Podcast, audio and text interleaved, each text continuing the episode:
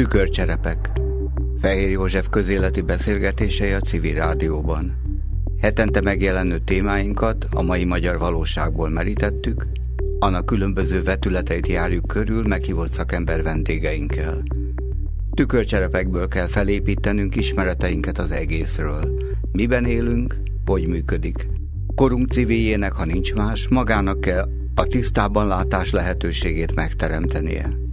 Amit ígérni tudunk, a részek és az egész viszonyára rálátással bíró legjobb szakembereket hívjuk a mikrofon elé.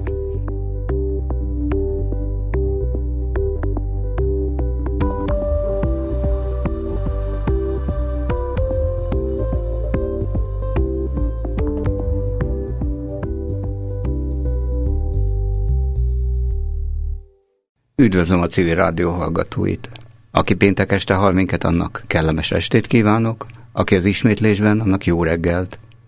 A tükörcserepek adásának mai meghívott vendége, beszélgetőtársa, aki rálátással bír mai témánk egészére, Majtényi Jászló jogász, az Ötvös Károly Intézet vezetője, volt ombudsman. Mindenki célokat keres, megoldásokat, konkrét követeléseket. A mindennapi nyűsgésben fel se tűnik az, hogy a jogállamnak, a szabadság kérdésének, a jogok mai állapotának igazán komoly szerepe lenne abban a romlásban, amit többé-kevésbé a legtöbb ember megél. Majtenyi Lászlóval arra szeretnék választ kapni, hogy a jog szerepe, a jog minősége, az alkotmány helye és kihatása a teljes jogrendszerre, az a mindennapi életünkben közvetve vagy közvetlenül milyen befolyással bír. Van a kettő között egy szoros összefüggés, amikor a szabadság kérdéséről beszélünk, akkor a jogokról vagy a mindennapi praktikumok dolgairól beszélgetünk-e.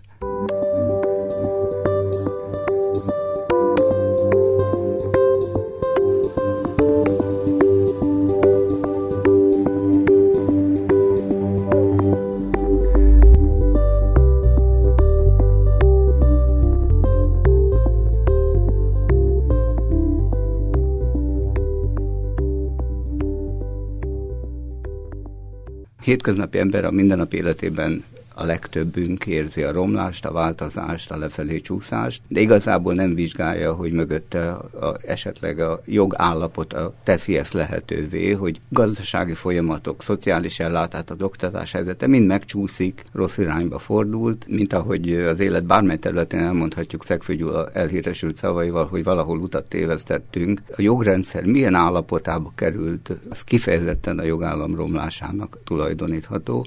Kezdjük azzal, amit a, a hétköznapi ember a bőrén nem igazán érez, hogy az alkotmány megváltoztatásával, tehát az alaptörvényé változtatásával, mik azok a mindennapi életben is megjelenő jogvesztései, amit kellene és érez is a bőrén.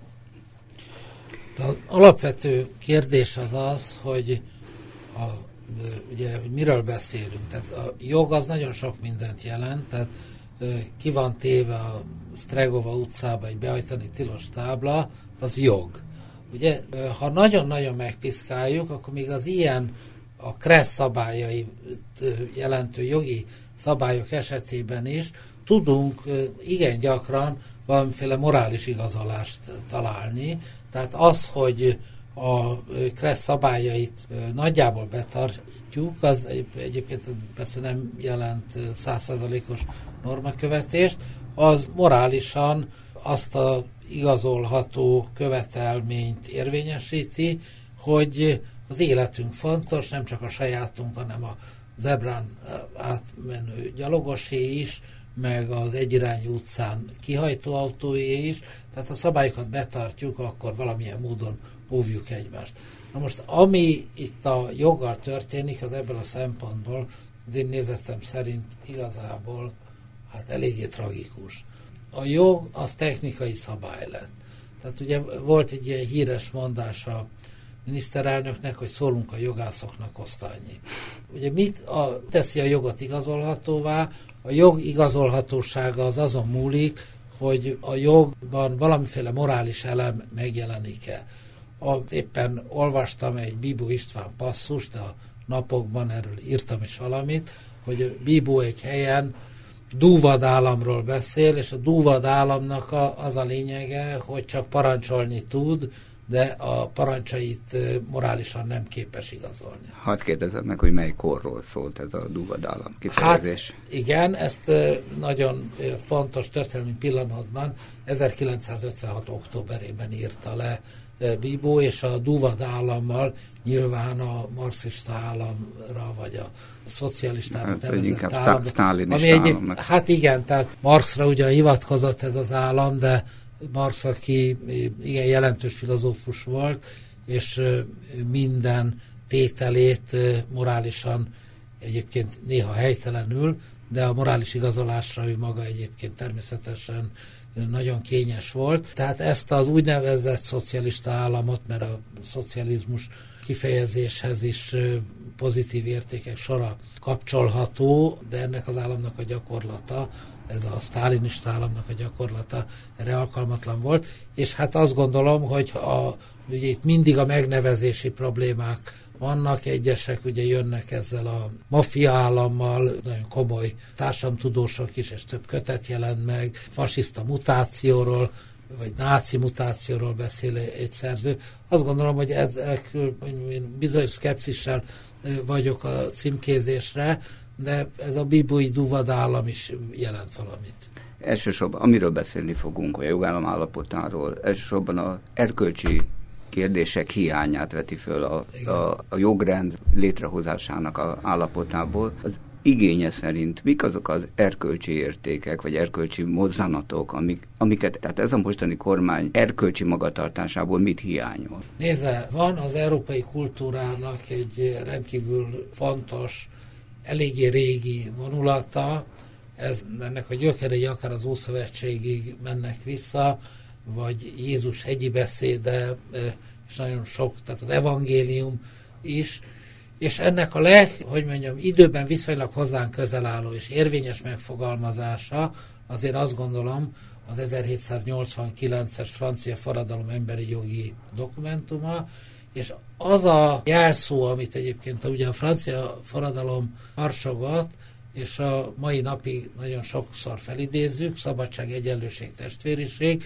az bizonyos értelemben összefoglalója ennek a legalább 2000 éves tradíciónak. Egyébként a felvilágosodásnak ugye volt vallásos és agnosztikus és ateista vonulata is, de az emberi méltóság tisztelete az, az valóban egy olyan eszme, amelyik a vallásos és vallástalan humanista emberiséget az európai kultúrában kétségkívül összekapcsolja. Azt gondolom ez az alapérték, és ez ettől nem függetlenül, vagy ebből bizonyos értelemben származtatva is egy sor alkotmányos értéket tudunk megnevezni. Szabadság, egyenlőség, testvériség, vagy a méltóság igényének a felmutatása konkrétan, itt pontosabban ennek a hiánya, hogy érzékeli a kormányzat, vagy a parlament, vagy a parlamentáris demokrácia mai működésen állapotából? Tehát például mivel sértik meg a méltóságot, mivel tiporják meg, vagy van a szabadságérzést, és így tovább. Tehát konkrétan törvényt hoznak, vagy amikor állásfoglalnak, miben jelenik ez meg? Hát sajnos nagyon sok konkrétumot tudok mondani, de még egy mondatra, ha megengedi, visszatérnék magához a kifejezéshez.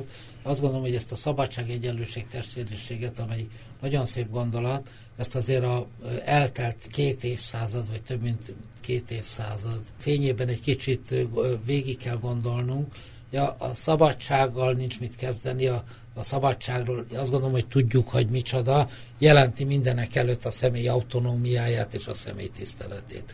Az egyenlőséggel van némi értelmezési nehézség, mégpedig az az értelmezési nehézség van, hogy az egyenlőséget hirdető mozgalmak, azok rendszerint zsarnokságba fordultak. Nem, most ez érdekesen párba került az előbbi Bibó idézettel, 1956. októberével, tehát tudjuk, hogy miről beszélünk. E, és a, enyhé még, változatában az egyenlősdi társadalom. Igen, és, tehát az, és ezért azt gondolom, az egyenlőség helyett piac társadalomban a kapitalizmus követelményei között sokkal pontosabb ma az egyenlő méltóságról beszélünk, vagyis tényleges egyenlőség, amelyik egyébként szép gondolat, de a megvalósításával nagyon-nagyon nagy bajok vannak, mert egyébként nem vagyunk egyenlőek, de hogy minden emberi lényre a legvégső rákbetegség stádiumában lévő nagyon idős emberre, az újszülöttre, a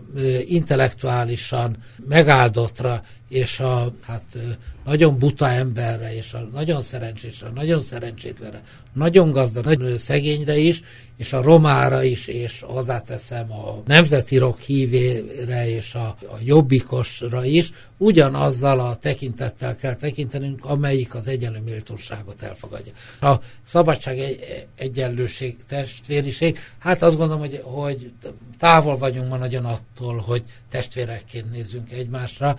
Én azt gondolom, hogy József Attilának a szép verse, amelyik úgy szól, hogy adj emberséget az embernek, és magyarságot a magyarnak, vagy fordítva. Az, az, az most itt aktuális, fériség helyett az, az emberséget mondanám. Na most vissza, ugye azt mondja, hogy mondja konkrét példákat. Hát az emberi méltóságnak a elég durva sérelmeit látjuk, ugye a szociális temetésnek ugye a szabályai, amelyik hát azt gondolom, hogy egyszerűen vérlázító, szegény embertől azt követeli meg a magyar állam, hogy az elhunyt édesanyját a utána maradt fiúgyerek maga mosdassa meg, hogyha igényt akar tartani a szociális temetésre, hogy elvárják, hogy ássa ki a sírját, ami egyébként közel sem olyan egyszerű dolog, és nem is veszélytelen, de ezeket azt gondolom, hogy az az állam, amelyik a méltóságot tiszteli, ilyenek, ide nem juthat. Amint, hogy alkotmányban, negyedik módosításban szereplő alkotmányos, tehát az alaptörvény negyedik módosításában szereplő alkotmányos szabály, az ténylegesen ugye olyat mond, hogy a hajléktalan ember bűnözőként, jogsértőként kezelhető. Az egyházak... Ezt azt hiszem az alkotmánybíróság ezt a passzust eltörölte. Eh, hát ez benne van most is. Az benne, van. benne van. A másik, a, ugye az van, hogy amit az alkotmánybíróság alkotmányellenesnek minősített, szépen beírták az alaptörvényt. Az egyházak, amelyek ugyancsak az alkotmánybíróságon többször is elbukott, a egyházak egyenlőségének a sérelme, ami persze nem intézményi sérelem, hanem a hívő emberek közötti különbségtét, amely az egyes felekezeteket kiemelten a állam barátságosan kezel, más erkölcsileg legalább hasonlóan értékes felekezeteket pedig másodlagosnak. Volt, hogy az egyházi névhasználatot is megtiltotta, most ebben visszakozott, de ez most nem régiben a Strasburgi Emberi Jogi Búros, Bíróságon bukott el. Én azt gondolom, hogy például ez, amit te említett, az még sokkal súlyosabb kérdés, hiszen aki ehhez a vallási közösséghez kíván tartozni, az identitást keres, otthont keres, személyiség valamilyen kibontakoztatását keresi, ebben való sérelméről beszélhetünk, hiszen ezt egyszerűen nem teheti megmondhatni.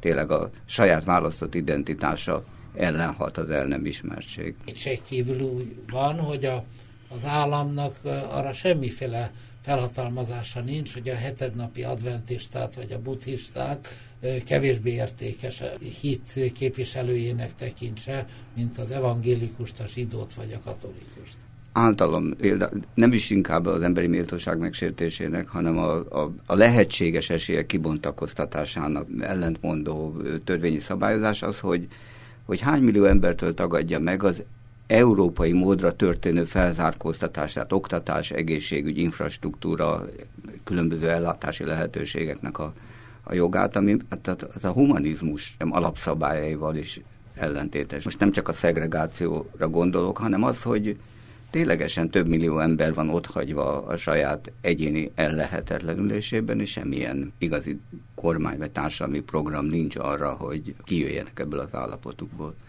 Igen, itt több probléma van, vannak alapjogok, és a oktatásban való részvételhez, a művelődéshez való jog, az alapvető jog, és vannak államcélok, a szegénységgel szembeni kesztyű felvétele, az az állam legfontosabb állam céljaihoz tartozik, tehát ma Magyarországról 4 millió kifejezetten nélkülöző szegény ember hazájáról is beszélhetünk. és hát ennek a szegénységnek kétségkívül van egy etnikai vonatkozása is, hiszen a szegények között nagyon felül, jelentősen felül reprezentáltak a roma polgárok, és ezt az államnak valamilyen módon kezelnie kell, és mindenképpen ezeket a politikákat erkölcsileg igazolnia kell. Hogy kérdezek rögtön rá, hogy a 89-es, 90-es, tehát még az Alkotmánybíróság tevékenységével párhuzamos korábbi alkotmány és a mostani alaptörvény között van -e olyan eltérés, ami ilyesfajta államcélokat tűz ki, tehát a szegénység, a, a művelődés, oktatáshoz való jutás lehetőségei körül. Tehát van-e ebben például magában az alaptörvény szövegében valamiféle torzulás az állam javára mondjuk? Az, hogy a, az állam szociálisan elkötelezett, az a alaptörvényből is kiolvasható. Ugyanakkor a, ez a hajléktalanok kriminalizálása, ez, ez ugyancsak benne van az alaptörvényben. Ami ebből a szempontból talán nem teljesen érdektelen, hogy a 89-es alkotmányunk az megfogalmazott értékeket, egy jó alkotmányban alapvetően fontos értékek vannak megfogalmazva, ugyanakkor rendkívül kényesen vigyáztak arra, hogy ne legyenek ideológikus elemek ebben az alkotmányban. Tehát mondjuk egy egyszerű példát, ami voltak éppen már a beszélgetés eddigi részében is felmerült, azt, hogy a, a hívő és a nem hívő ember a köztársaság számára egyformán fontos.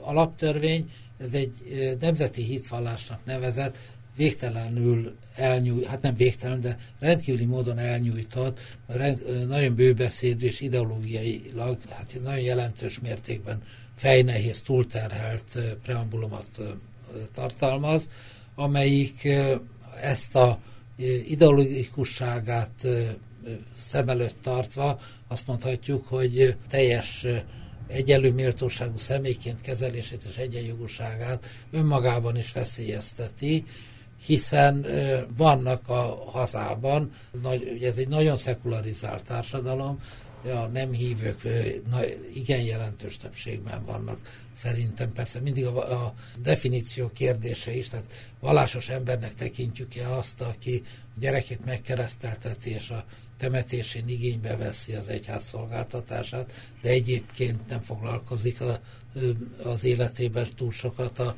saját egyébként valószínűleg nem is létező vallásos meggyőződésével. De minden esetre ugye nem keresztény, nem zsidó keresztény, agnosztikusok, ateisták, és hát bővülő arányban mindenféle keleti vallások hívei is jelen vannak ebben a társadalomban, és ezeket az embereket ugyanolyan méltóságú személyként kell kezelni, mint ahogy nem magyar anyanyelvű állampolgárok is vannak, és egy alkotmányos állam nem, hogy a romák és a nem romák között, a gádzsok között nem tehet különbséget, de nyilvánvalóan nem tehet különbséget az szerint, hogy kit szült perui vagy japán anya, és kit szült magyar anya. Konkrét törvényanyagokban, és most ebbe persze beleírtam az alaptörvényt is. Majd egy Lászlóval beszélgetünk itt a civil rádióban, természetesen mi másról, mint az alaptörvényről és annak kihatásairól. Neki fogtunk egy általános körvonalazásnak arról, ugye mindennapi életben miben nyilvánul meg a jog, a szabályrendszer, a mindenkire érvényes normák jelenléte. Továbbá arról is, mit kéne garantálni az alapjogoknak, és mennyire képviseli ezt az eszményt az új egypártrendszerű alaptörvény. Valamint szó esett arról, hogy a francia forradalom hármas jelszavának, azaz a demokrácia kezdetének az érvényesítése, az erkölcsiség, a humanitás milyen követelményeket írna elő a törvényhozók számára.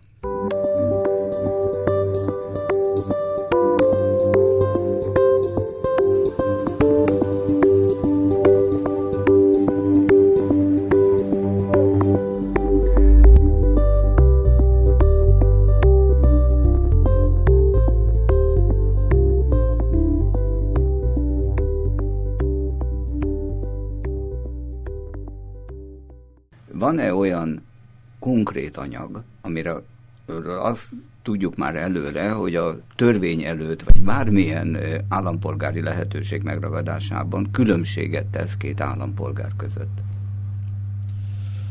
rengeteg ilyen szabály van, és az nem is feltétlenül alkotmányellenes, hiszen különbözőek vagyunk, tehát ha egyszer rengeteg személyes, társadalmi dimenziónkban a munkavégzésünktől a lakhatásig, ugye rengeteg ö, tekintetben különbözünk egymástól, az állam különbséget tesz, az ö, voltak éppen rendben van, a különbségtételnek nem szabad önkényesnek lennie.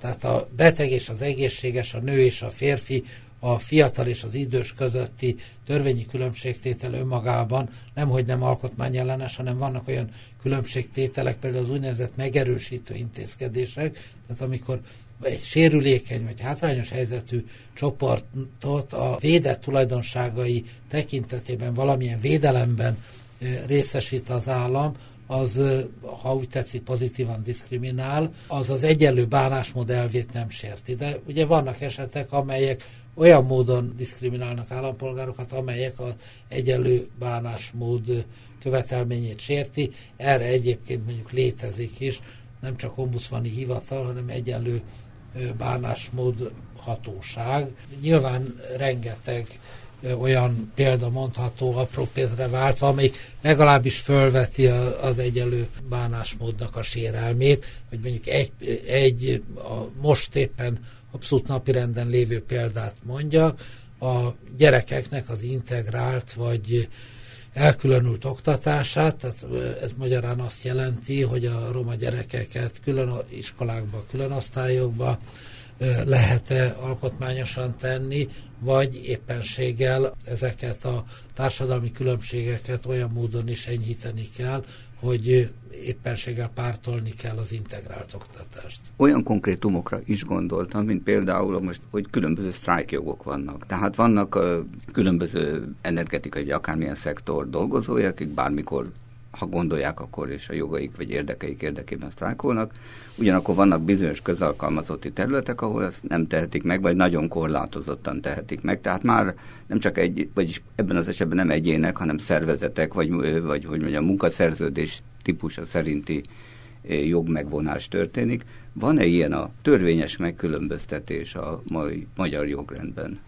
Hát nem vagyok éppen a sztrájkjognak a szakértője, de a szakszervezeti aktivisták azok igen gyakran állítják azt, hogy összehasonlítva a korábbi állapotokhoz Magyarországon gyakorlatilag alig lehet sztrájkolni, olyan ö, törvényi követelmények vannak, amit a sztrájkjog gyakorlásánál szinte lehetetlen teljesíteni, és itt is ugye olyan szituációk vannak, hogy lehet különbségeket tenni, tehát egy közüzemben, egy egészségügyben a sztrájkjognak vannak olyan határai, amelyek mondjuk egy nem tudom, egy baromfi feldolgozó üzemben nem merülnek föl. Közt, közalkalmazottak, köztisztviselők sztrájkjoga alkotmányosan is korlátozható, és ugye ilyenkor vannak ilyen követelmények, mint a minimális előírt szolgáltatásoknak a teljesítése, amik önmagában nem kifogásolható. Valóban az elmúlt években nem magát a jogot, a jog el van ismerve, hanem a gyakorlásának a követelményei rendkívül szigorúak lettek. Ugyanakkor, hogy egy ugye nagyon sok kritikai megjegyzés hangzik el most ebben a műsorban, hogy egyelőre meglévő pozitív példát is mondjak, a gyülekezési jog az, egy, az úgy tűnik, hogy az eddigiekben az alkotmányos mederben biztosítva van, azaz szabadon tüntethetnek az emberek az utcán.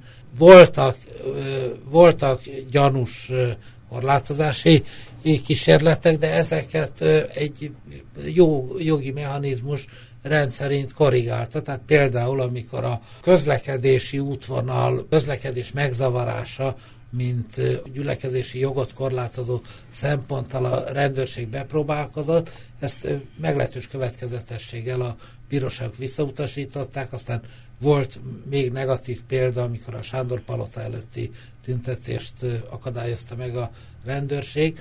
Ezek helytelen gyakorlatok, de ezek mondjuk még egészében alkotmányos jogállami keretek között van mostani jogállapot ebben a vonatkozásban. Egy nagyon személyes élménnyel azért hagy reagáljak erre.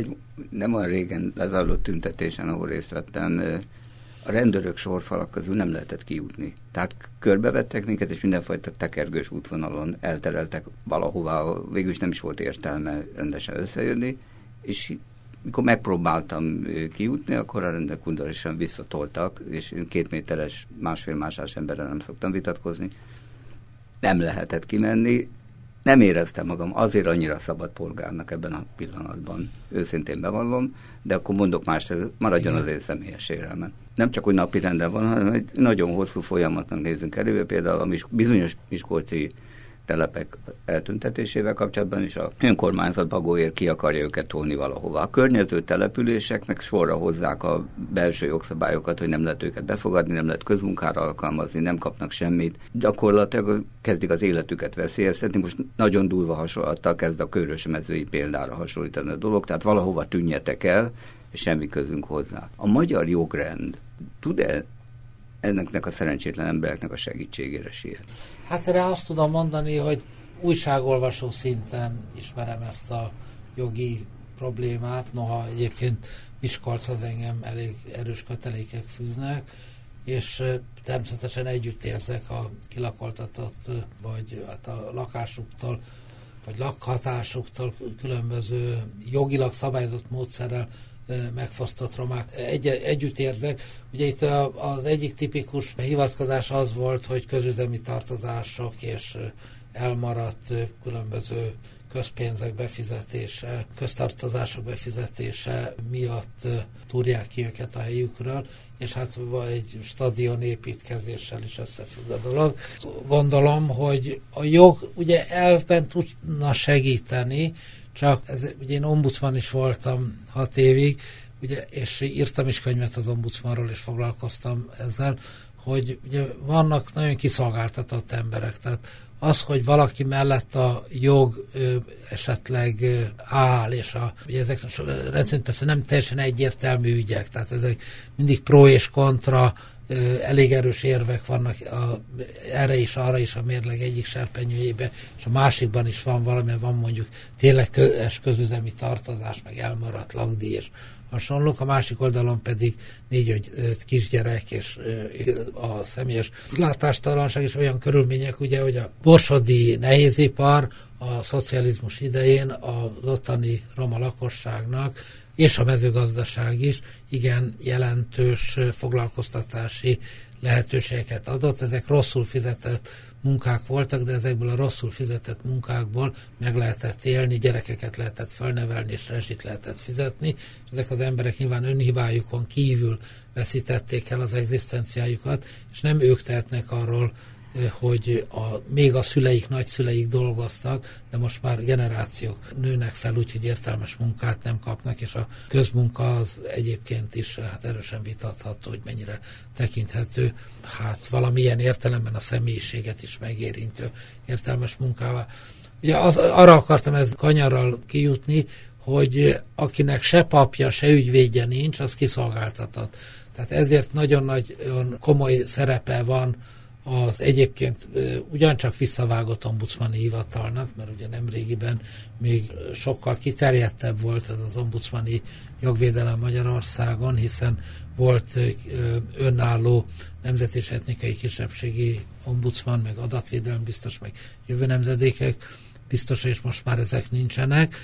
És hát mindenek előtt a jogvédők szerepe ebben a tekintetben nagy, amely jogvédőket a Nemzeti Együttműködés állama ugyancsak több megnyilvánulásában ellenségének minősítette. Én ezeket a konkrét példákat, amiről beszélgetünk, azért hoztam föl, hogy az, hogy az általánosból nézzük meg, hogy ez konkrétan mit jelent, és akkor én hagyd térjek vissza az általánosra. Igen. Igazából az elején avval indított, hogy, hogy elsősorban a morális tényezőket hiányolja a magyar jogalkotás, vagy a magyar alkotmányozás szövegtestéből Igen. és egész mentalitásából. Kiért van az alkot? Kinek szól? Ki, kiért van? Kit véd, és kinek a tevékenységét próbálja megfékezni, mondjuk normális vagy európai keretek között? Hát erről beszél egyébként a Bíbó ebben a szövegben, amit az előbb felidéztem, amelyben azt mondja, hogy az európai társadalom fejlődésnek éppenséggel az az értelme, hogy a dúvad államból egy morálisan megalapozott állam jöjjön létre, és ez a morálisan megalapozott állam ez azt jelenti, hogy a szabadságjogokat biztosítja, és a társadalmi egyenlőtlenségek tekintetében pedig nem közömbös. Tehát ez az, amit a személy számára az alkotmányos jogállam biztosít. Egyébként, ha azt mondom, hogy alkotmányos állam, vagy azt mondom, hogy a szabadságot biztosító állam, akkor szinonimákat használok, és ha azt mondom, hogy alkotmányos jogok, és azt mondom, hogy szabadság, akkor is tulajdonképpen szinonimát mondok. Elnézést, egy kérdés elég. Egyáltalán ez a szó, hogy szabadság vagy szabad, előfordul a magyar jogalkotásban, vagy az alkotmányban? Igazságosság és a, vannak, vannak szinonimák, amelyek a jó hiszemű joggyakorlás, tehát vannak, vannak olyan, olyan fogalmai. Körülírások. Vannak körülírások, mindegy, hogy a szót használja, vagy nem. Hát a, a szabadság szó, a szabadságjogok tekintetében ugye az alaptörvényben is, és a, a minden alapjogi dokumentumban benne van, tehát lelkiismereti szabadsága, ott, ott van a szabadság szó, mozgási autonómia, amelyik hát itt ott elő jön a önrendelkezési jog, az is azt mondja, hogy önrendelkezési jog, de ezzel azt mondja azt mondom, hogy önnek önrendelkezési joga van, azt mondom, hogy abban a tekintetben, amire ezt a kifejezést használom, azt mondom, hogy ön szabad. Tehát a, a szabadság azért benne van a, az alaptörvényben is, és benne van a, a, a régi alkotmányban is, csak hogy az alaptörvényben olyan belső feszültségek vannak, amelyek miatt én azt mondom, hogy a negyedik módosítás után már az alkotmánynak nem is nevezhető. De még a hadd mondjam, hogy hogy az nagyon-nagyon fontos dolog, hogy a korlátlan hatalommal szembeni fellépés az az alkotmány alapfunkciója. Vagyis ez azt jelenti, hogy, hogy a hatalmi ágak megkülönböztetése és kiegyensúlyozása és ezek elválasztása, ez alkotmányos követelmény. Érdekes módon a jogállami alkotmány kifejezetten a hatalom megosztásra nem utalt, a mostani alaptörvény pedig igen, pedig közben a független intézmények jelentősége az zéróra esett többé, majd zéróra vagy zéró közeli értékre esett vissza. Amikor gondolom először kapták kézbe az alaptörvényt, akkor nem gyanakodtak arra, hogy a, például csak a kinevezési jog a kormány és a parlament kezébe való letételével itt valami fog történni? Gyakorlatilag mindenkit a kormányfő nevez ki, mondjuk a parlament támogatásával. Hát nem, nem így van egészen, mert, a, mert nagyon sok ö, ö, hivatalban most is választás útján kerül a, a független intézmény vezetője, tehát az országgyűlés alkotmánybírákat választ, médiahatóság elnökét valamilyen együttműködésben, a, van a, tehát a a hatóság elnökét a miniszterelnök nevezi ki, de a tagokat, a, a, amelyek aztán a médiatóság elnökét megválasztják, a parlament választja, csak hogy ugye a kétharmad az nem egy technikai szabály. Erre egyébként Solyom László, az Alkotmánybíróság első elnöke többször felhívta a figyelmet. A kétharmad az önkorlátozást jelent, tehát a két, kétharmad mögött ott lévő hatalom megosztás elve.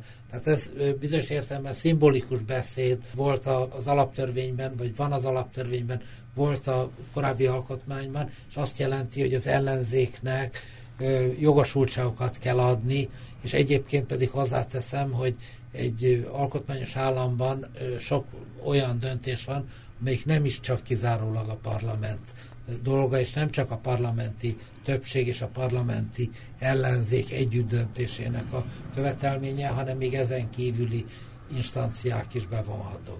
Hogy az ember azt gondolná, hogy egy szakmai hatóság, mint a média hatóság, mert azért csak egy szakmai hatóság végül, miért nem a szakma jóváhagyásával, jelölésével választódik ki, vagy, vagy az alkotmánybíróság, ami egy, egy nagyon szigorúan szakmai csúcs, azt gondolom én. Tehát mégiscsak a jogászkodás teteje, hogy valaki alkotmánybíró legyen, és rálásson a törvények egészére és azok az együttműködésére, hogy miért nincs abba a jogászi, az ügyvédi, a bírói, a ügyész és a többi szervezeteknek beleszólási joga. Tehát ez, ez nem hiányzott soha az elmúlt 25 évben, hogy a, hogy a szakma döntsön arról, hogy őt milyen kiválóságok képviselik?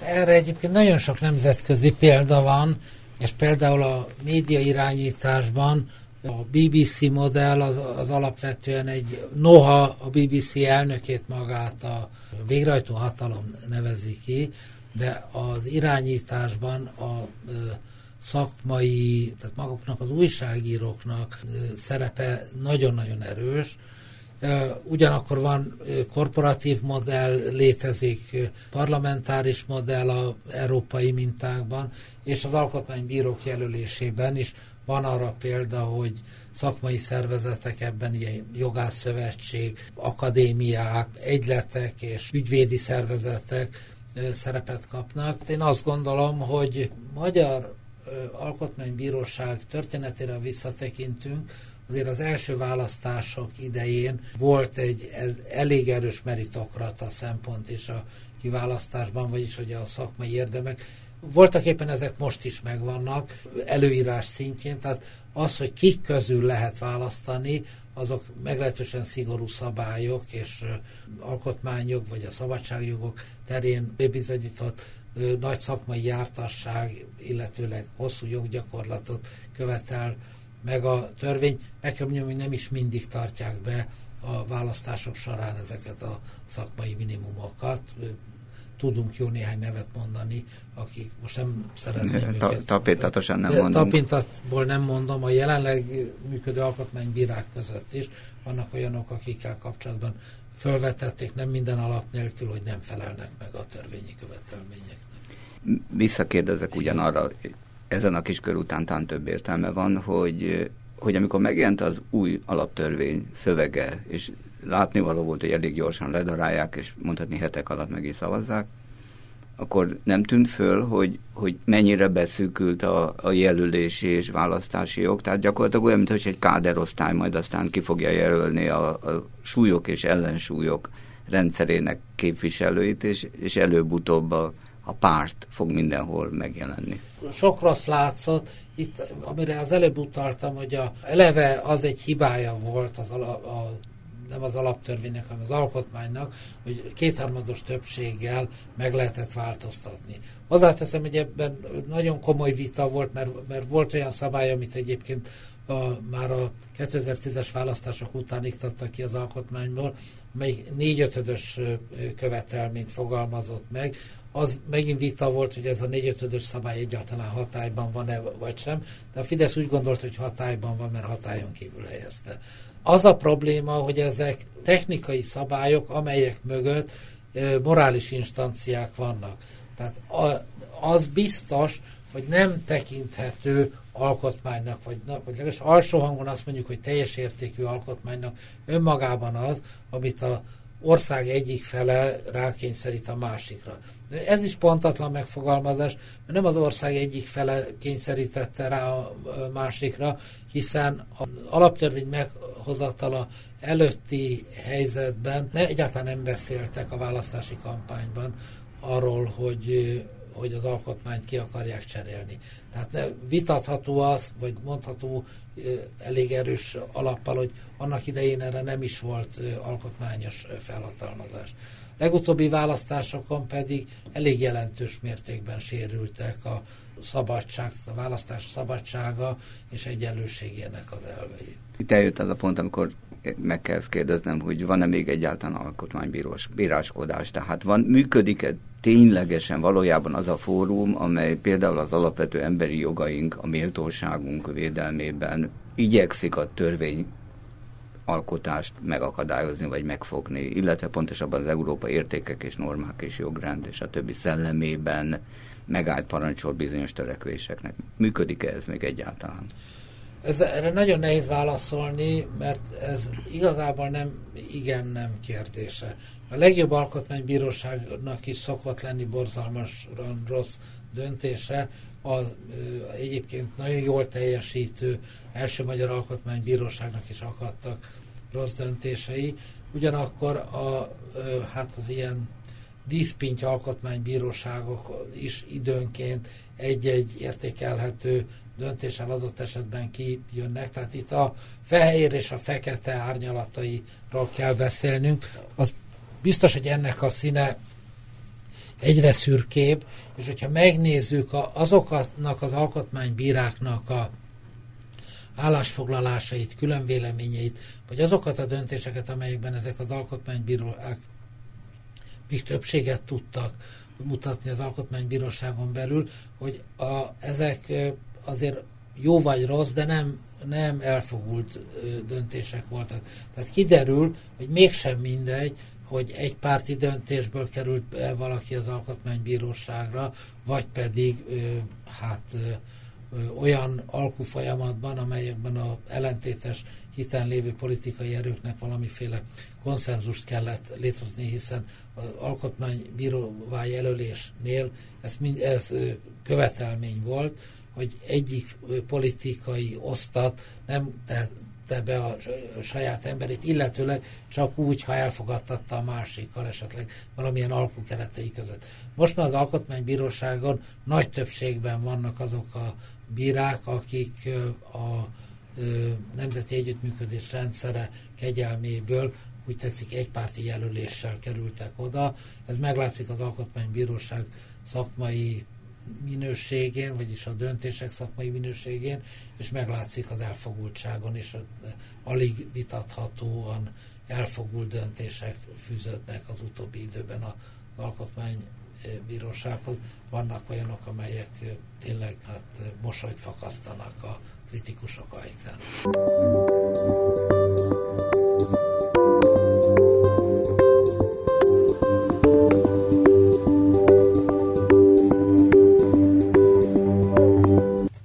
Vendégem a civil rádióban Majtényi László. Eddig azt elemeztük, mennyire kapnak helyet a szabadságjogok az alaptörvényben, kitértünk arra is, miért nem a szakmák választják ki önmaguk fölé a hivatali elnököket, szó esett arról, kit segít a jog, és kinek kell magának valahogyan utána mennie, Hosszan beszéltünk az alkotmánybíráskodásról, annak szakmai színvonaláról, a kiválasztásról, valamit hallhatták Majtényi László véleményét a törvény betűje, és a szellemek közti bíráskodás különbségéről.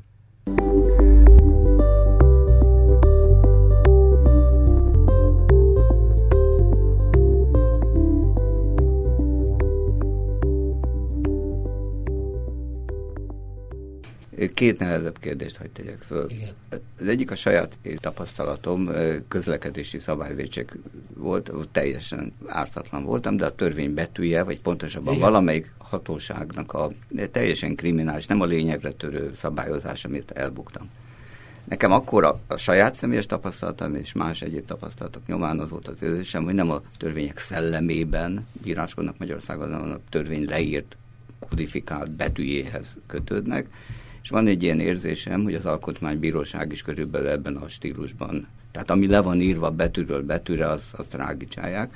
Működik-e egyáltalán Magyarországon az alkotmánybíróságtól lefelé a bíróság, a törvények alkalmazásának egész területén a törvények szelleméhez, céljához való ragaszkodás, a másik pedig az, hogy mennyire alkalmasak ezek a törvények jogászi szempontból, mennyire áttekinthetőek, egyértelműek, bombabiztosak, hogy jól lehessen őket alkalmazni. Ebben a tekintetben a képvegyes. Az sem áll egészen, elnézést, ezt mondom, hogy a Alkotmánybíróság ragaszkodik a törvény betűjéhez, mert ugye volt arra példa, hogy a fővárosi önkormányzati választásokon egy olyan szabály alkotmányosságát ismerte el az Alkotmánybíróság, amely szerint a választ, egyik választópolgár szavazata hatszor annyit ér, mint a másiké, holott idézette a saját korábbi döntését, hogyha egy szavazat kétszer olyan értékes, mint a másik, az biztosan alkotmányellenes. Tehát olykor, mondom, a betűkhöz sem ragaszkodik. Hozzáteszem, hogy a negyedik alkotmány módosításnak volt egy olyan szabálya, még az alkotmánybíróság teljes korábbi joganyagát hatályon kívül helyezte. Mégis az az érdekes, alsó, vagy illetve a rendes bíróságokon, az alsó és a felső bíróságokon is, a, az a tapasztalat, hogy sok tekintetben még mindig jobb a helyzet, mint a, az alkotmánybíróságon, amit ö, annak alapján érthetünk meg, és úgy igazolhatjuk ezt az állítást, hogy azért a bíróság a politikának hagyományosan mégiscsak kevésbé kitett, mint egy ilyen alkotmánybíróság, melyiknek sokkal erősebb a politikai karaktere. Vannak természetesen rossz döntések, de én elég rendszeresen látom azt, hogy a igazságnak és a jogszerűségnek elkötelezett bírák hoznak jó döntést. Ami persze nem, mindig vannak rossz döntések, és lehet, hogy az ön ügyében is éppen rossz döntés született. Hozzáteszem, hogy a európai jogi kultúrában a bírónak valóban a törvények szellemére is gondolnia kell, és valamiféle méltányossági, igazságossági szempontot helyes, ha bevisz a jogszabályok értelmezésében, de azért ezek a döntések jogszabályhoz kötöttek. Tehát egy igazságtalan, helytelen, vagy az abstrakció miatt az adott ügyben rosszul alkalmazható törvényt, ha ez neki elő van írva, a bírónak mégiscsak alkalmaznia kell. Akkor jön a kérdés második fele, hogy, hogy mennyire alkalmas a joganyag arra, hogy objektíven, tisztességesen, szellemében vagy betűje szerint tényleg lehessen alkalmazni. Hát de azt kell mondjam, hogy ilyen típusú anomáliák mindig vannak a jogrendszerben. Egy jól működő jogrendszerben is ilyesmi előfordul. Nyilván törekedni kell, hogy ez, ezeknek a száma csökkenjen. Tehát a, a, ha úgy tetszik, az anyagi igazságosságot ez az európai jog, ez, ez nem tudja biztosítani. De rengeteg előnye van, legfontosabb előnye a kiszámíthatóság. Ugye ennek az ellentéte a kádi bíráskodásnak nevezett, tehát ez a keleti bíráskodásnak a ö, útja, amit a kaukázusi krétakör Bibliában, illetőleg a számos irodalmi feldolgozása, például a Brecht drámája is tartalmaz, ahol vagy a Arany Jánosnak a Fülemüle perről szóló nagyon kedves és szép verse, hogy a, van a bölcs bírónak világlátása, van egy igazságérzete, és ennek alapján dönt. De Magyarországon már a középkori királyaink is írott törvények alapján döntöttek, és ugye az van a törvényben, hogy a tolvajnak le kell vágni az órát vagy a fülét, akkor nyilván a bíró meg tudja azért a, a kegyetlen. Ez az is érdekes. Hogy mit tud nélkülözni a tolvaj. A, a, a, igen, a, vagy a kezét, igen. Hogy a, az alaptörvény az azt mondja, hogy a történelmi alkotmány értékeit is be kell venni a alkotmányos értelmezés körébe, és ugye ezek mindig homályban maradnak, hogy melyek azok a törvények, amelyeket itt figyelembe kell venni.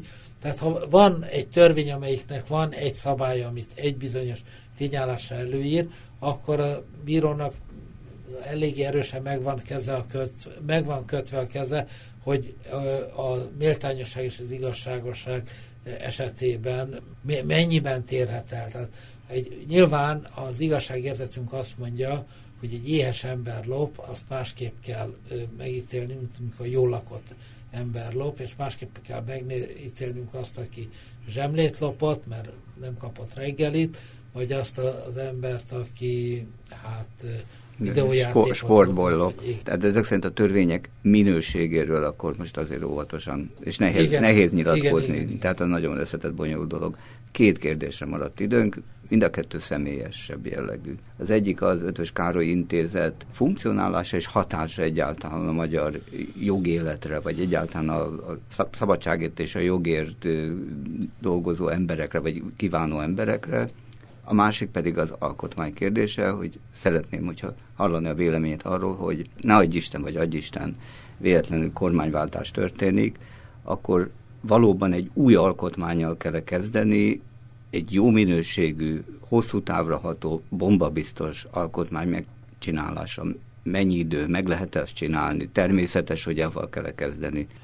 Tekintve arra, hogy az első kérdésére, hogy az Ötves Károly Intézetben 67-en szoktunk körülbelül dolgozni, ahhoz képest a, az ideális létszám az 7, én soha nem akartam ezt az intézetet ilyen valami hatalmas szervezeti tuningolni, és egyébként volt egy, voltak ilyen nagyon kedves szórakoztató esetek, egy, egyszer este hétkor, hétvégén, be, pénteken benültem valamire az intézetben, megcserent a telefon, és kérdezték, hogy, hogy az intézetből kivel lehet beszélni, megkérdezték, hogy csak maga van bent, mondom, hát igen, csak én nem tudták, hogy ki van a másik vonal, és kedvesen eljátszottunk, azt hitték, hogy ez egy, ez egy, ez egy nagy palota, amelyiknek a portásfülkéjéből valaki beszél, és mondták, hogy a majtényvel akartak volna beszélni, és akkor végig megmutatom, hogy én vagyok.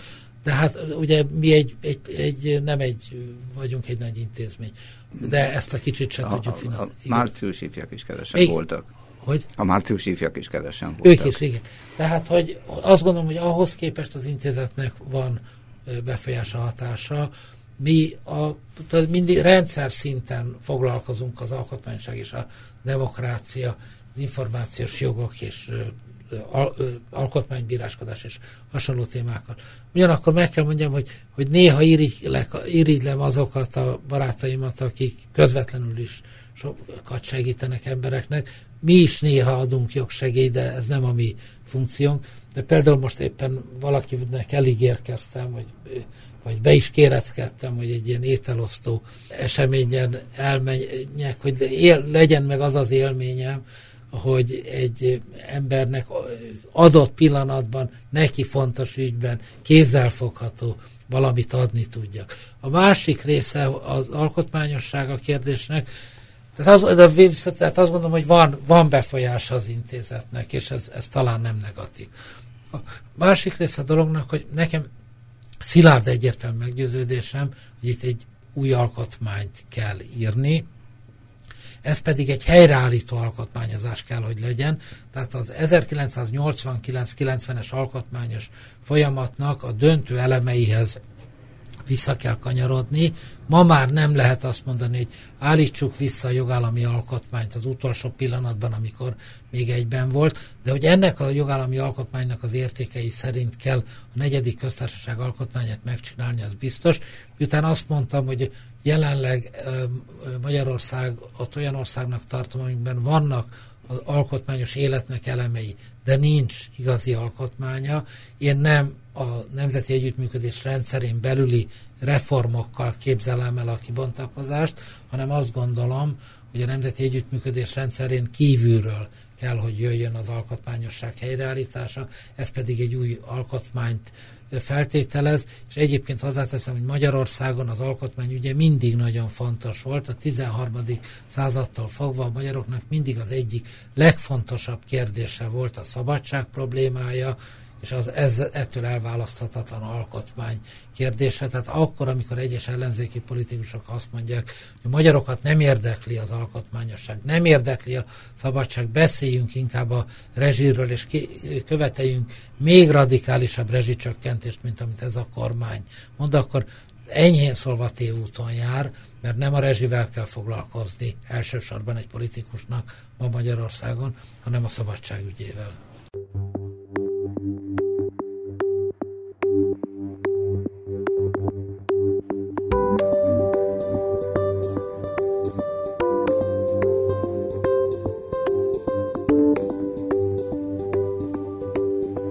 A Tükörcserepek című közéleti, társadalompolitikai beszélgetést hallották. A civil rádió heti rendszerességgel elhangzó beszélgetéseiben a mai magyar valóság részterületeit beszéljük végig meghívott szakértőinkkel. A rádió hallgatói számára minden héten péntek este 19 órakor új és még újabb témákkal jelentkezünk, melyek hozzájárulhatnak egy általános összkép kialakulásában. Aki lemarad az adásról, hétfőnként 10 órakor hallhat ismét bennünket. Búcsúzik Önöktől a beszélgetések szerkesztője és állandó beszélgető társa Fehér József. Legyen kellemes a hétvégéjük. Ahogy most is, máskor is hallgassák a civil rádiót.